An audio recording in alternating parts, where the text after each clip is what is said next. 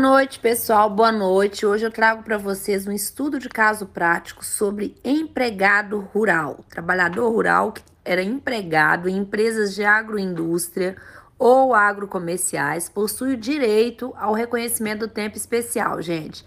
Mas tem que comprovar que era empregado rural, que tinha a carteira estava assinada, né, com as contribuições, tudo certinho, senão é outra coisa a ser comprovada também.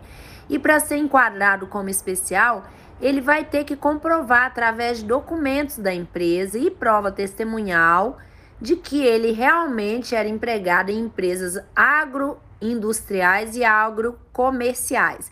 Então, não pode ser o segurado especial, não pode ser um, um produtor rural, mas sim o empregado rural. É assim que o decreto determina, tá certo?